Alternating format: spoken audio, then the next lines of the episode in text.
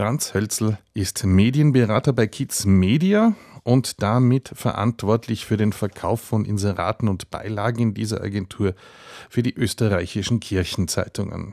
Die Anzeigenkombi bedeutet, dass die Kirchenzeitungen gesamt gesehen die größte Abo-Wochenzeitung sind in Österreich. Also wir vertreiben aktuell mehr als 100.000 Abos Kaufabos wohlgemerkt. Äh, und äh, das ist also im Vergleich zu anderen Wochenzeitungen sind wir der Spitzenreiter.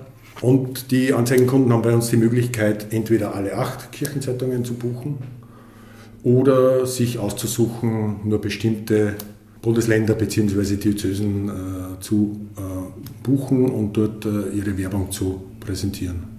Ist das die Hauptaufgabe von Kids Media, dieser Anzeigenverkauf? Genau, dieser Verein wurde hauptsächlich für diese äh, Anzeigenakquirierung gegründet.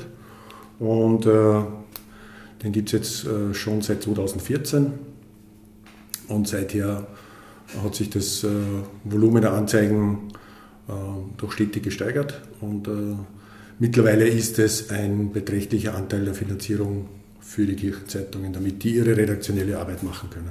Der Verein besteht aus wie vielen Mitgliedern? Wer ist da ähm, alle dabei? Neben Ihnen, der hier die Anzeigenkombi verkauft? Wir sind als Team zu dritt. Der Herr Achleitner führt die Geschäfte, äh, ich mache die Medienberatung und die Frau Kreil äh, erledigt dann Rechnungslegung und äh, andere äh, Sekretariatstätigkeiten. Wie ist Ihr Eindruck? Ähm, äh, wie reagieren Firmen auf ähm, das, was Sie vorhin gesagt haben, diese äh, Abo-Größe der Kirchenzeitungen? Mhm. Ist das, äh, abgesehen davon, dass ich rechne, dass es Erstaunen auslöst, aber ist das, ähm, wie, wie, sind so die ersten Reaktionen von den Kunden, wenn Sie mit ihnen sprechen? Ja, also ich bin jetzt seit Juli äh, da im, im, Unternehmen und äh, es gibt natürlich Anzeigenkunden, die uns schon jahrelang belegen bzw. buchen.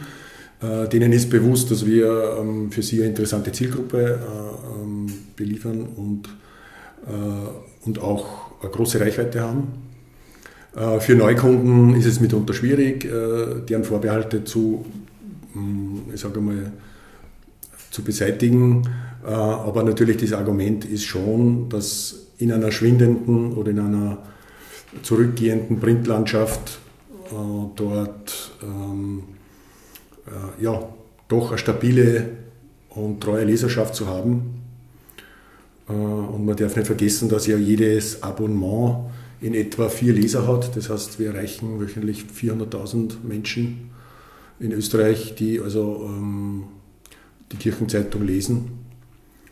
Und das ist ja schon ein gutes Argument, aber mitunter dauert es ein bisschen, die äh, neuen Kunden davon zu überzeugen. Ja.